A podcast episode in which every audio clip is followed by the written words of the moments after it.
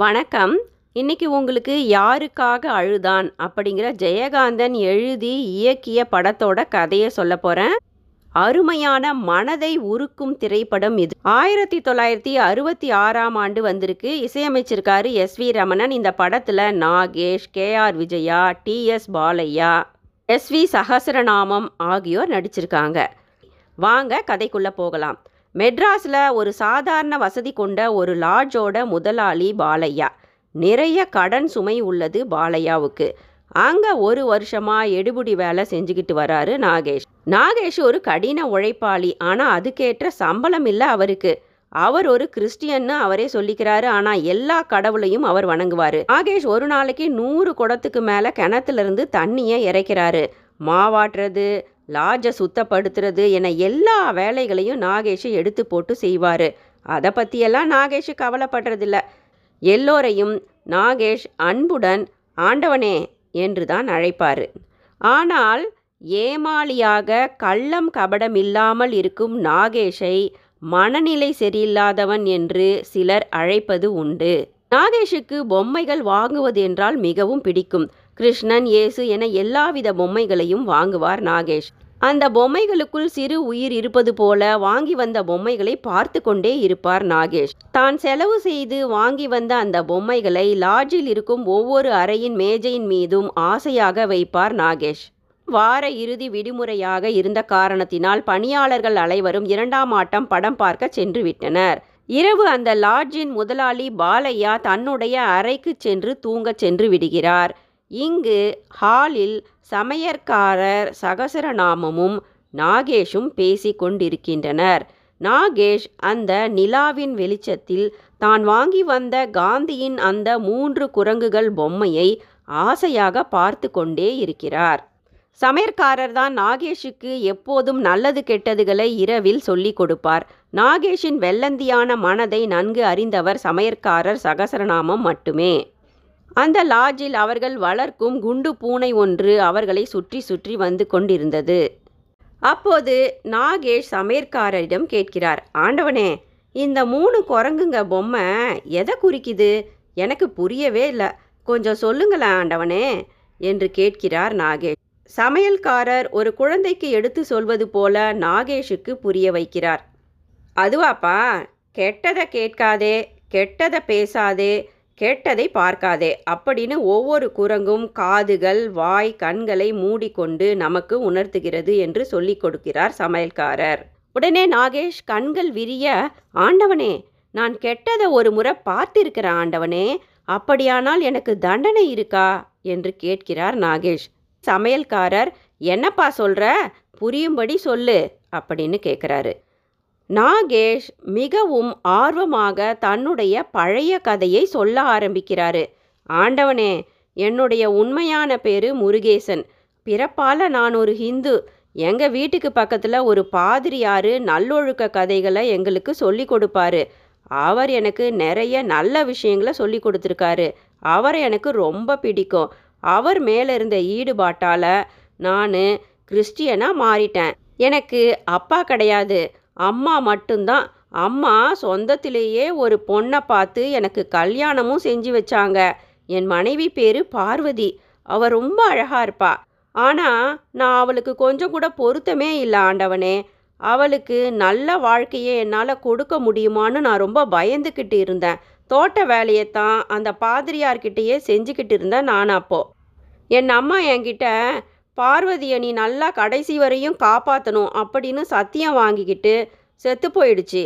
அப்போ எனக்கு ஒரு நல்ல ஒரு நண்பன் இருந்தான். அவன் பேர் மாரிமுத்து. ஆனால் அவன் ரொம்ப சோம்பேறி. எனக்கு எல்லா கதைகளையும் படித்து காட்டுவான். ஒரு நாள் என் நண்பன் மாரிமுத்துவும் பார்வதியும் தப்பு செஞ்சதை என் கண்ணால் பார்த்துட்டான் ஆண்டவனே. பிறகு அவங்க 2 பேருக்கும் பாதிரியார் முன்னாடி கல்யாணம் செஞ்சு வச்சுட்டு இங்கே வந்துட்டேன். 1 வருஷம் ஆகுது. பார்வதி செஞ்சது சரிதான் ஆண்டவனே, நான் பார்வதிக்கு ஏற்ற ஜோடியே இல்லை என்று சொன்ன நாகேஷை உற்று கவனிக்கிறார் சமையல்காரர். அந்த நிலவு வெளிச்சத்திலும் நாகேஷின் முகத்தில் சோகம் படர்ந்திருப்பது தெரிந்தது. ஆனால் கண்ணீர் இல்லை.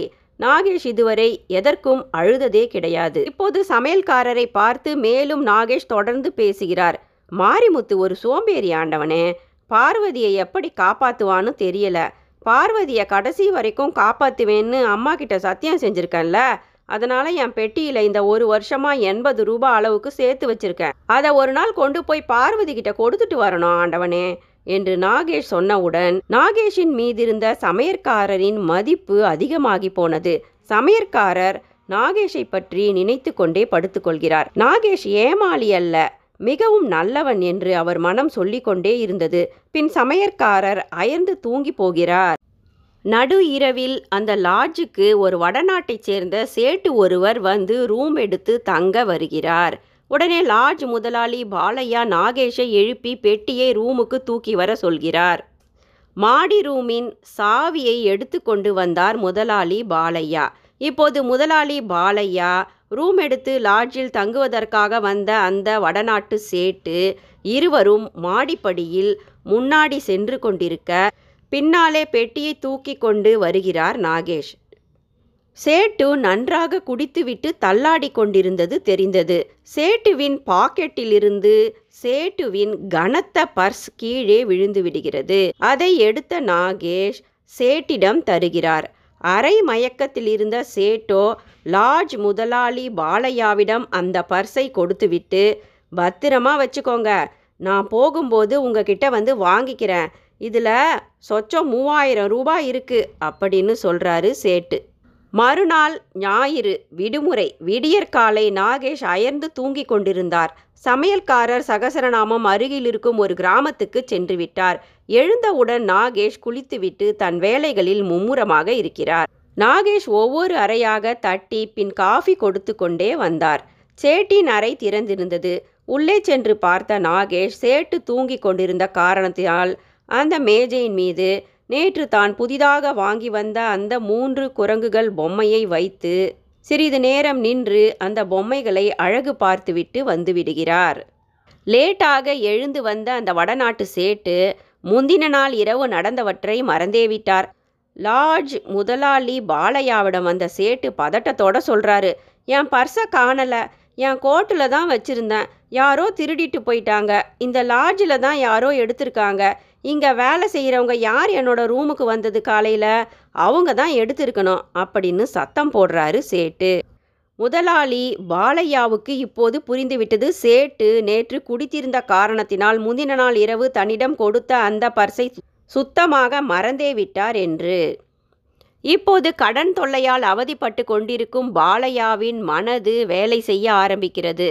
எனவே அந்த பர்ஸை அப்படியே மறைத்து விட்ட பாலையா தேடுவது போல சேட்டுடன் சேர்ந்து பர்ஸை தேட ஆரம்பிக்கிறார்.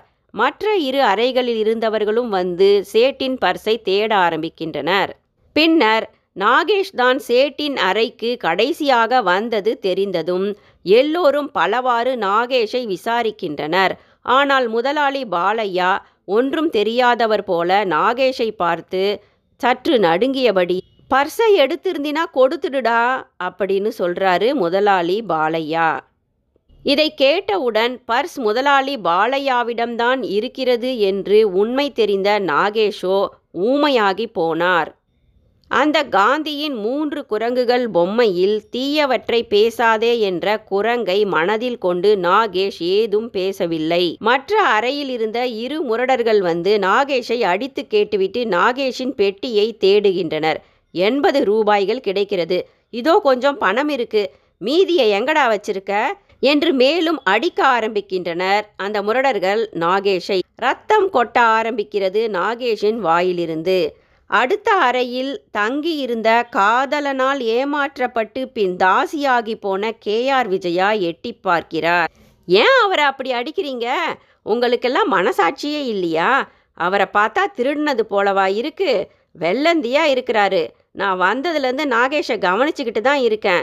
இனிமே யாராவது அவரை அடிச்சிங்க பார்த்துக்கோங்க என்று KR விஜயா மற்றவர்களை அதட்டியவுடன் அடிப்பதை நிறுத்துகின்றனர் எல்லோரும். நாகேஷுக்கு அவ்வளவு அடிகள் வாங்கி ரத்தம் வந்தும் அழுகையே வரவில்லை. வடநாட்டு சேட்டு நாகேஷை கவனித்துவிட்டு சொல்கிறார், அவ்வளவு அடி வாங்கியும் இவனுக்கு அழுகையே வரலையே, அப்போ இவன் தான் திருடி இருக்கணும், கல்லு நெஞ்சுக்காரன் என்று திட்டுகிறார் சேட்டு. முதலாளி பாலையா முகமெல்லாம் வேர்த்து போய், என்னடா இப்படி ஆயிப்போச்சே, பாவம் நாகேஷ் மாட்டிக்கிட்டானே என்று விழி பிதுங்கி நின்றார் முதலாளி. இப்போது முதலாளி பாலையா மேஜை டிராயரில் மறைத்து வைத்திருந்த சேட்டுவின் பர்ஸை எடுத்து தன் இடுப்பு வேட்டியில் சொருகிக் கொள்கிறார். அப்போது அந்த லாட்ஜில் அவர்கள் வளர்க்கும் அந்த குண்டு பூனையானது முதலாளி பாலையாவையே பார்த்து கொண்டே இருந்துவிட்டு எழுந்து இவன்தான் திருடன் என்பது போல முறைத்து மியாவ் என்று கத்திவிட்டு சென்றது. சேட்டு கோவப்பட ஆரம்பிச்சிட்றாரு. சேட்டு சொல்றாரு, இனி சரிப்பட்டு வராதுப்பா, நான் போலீஸுக்கு இப்போ போக போகிறேன் என்று சொன்ன சேட்டு பாலையாவை பார்த்து என் கூட வாங்க அப்படின்னு கூப்பிடுறாரு. உடனே முதலாளி பாலையாவுக்கு உயிரே போய்விட்டது. இந்நிலையில் சமையற்காரர் கிராமத்திலிருந்து லாட்ஜுக்கு திரும்புகிறார். எல்லோரையும் திட்ட ஆரம்பிக்கிறார் சமையற்காரர். ஏன் இப்படி ரத்தம் வரும்படி நாகேஷ் அடிச்சிருக்கீங்க? அவனுக்கு எப்பவுமே அழுகையே வராது. அவன் தன்னோட ஊருக்கு கொண்டு போகிறதுக்காக இந்த ஒரு வருஷமாக சேர்த்து வச்சது தான் அந்த 80 ரூபாய். எனக்கு தெரியும், வாங்க போலீஸுக்கு போகலாம், அப்போ தான் உண்மை தெரியும் என்று சத்தம் போடுகிறார் சமையற்காரர்.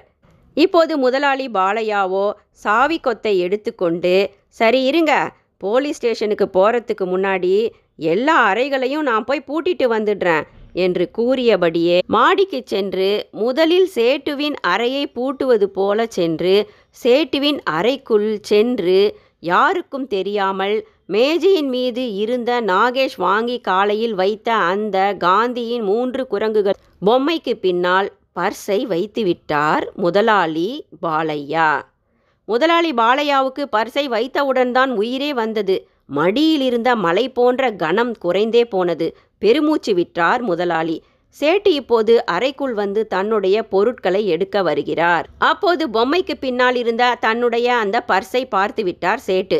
உடனே ஓடி வந்து நாகேஷிடம் மன்னிப்பு கேட்டு உருகி போனார் சேட்டு. மன்னிச்சுக்கோப்பா, நீயே எவ்வளவு பணம் வேணுமோ இந்த பர்ஸிலிருந்து எடுத்துக்கோப்பா என்று தன்னுடைய பர்ஸை நாகேஷிடம் கொடுத்தார் சேட்டு. சேட்டுவிடம் பர்ஸை திருப்பி கொடுத்து விட்டார் நாகேஷ். சுவரில் சாய்ந்தபடி குலுங்கி குலுங்கி அழுது கொண்டே இருந்தார் நாகேஷ். நாகேஷின் அந்த அழுகையில் அனைவருடைய கல்மனதும் கரைந்தே போனது. நல்லெண்ணம் கொண்ட ஏமாளிகளுக்கு மிஞ்சுவது நிம்மதி மட்டுமே. ஆனால் ஏனோ இந்த உலகம் ஏமாளிகளை நிம்மதியாக வாழ விடுவதே இல்லை. நன்றி.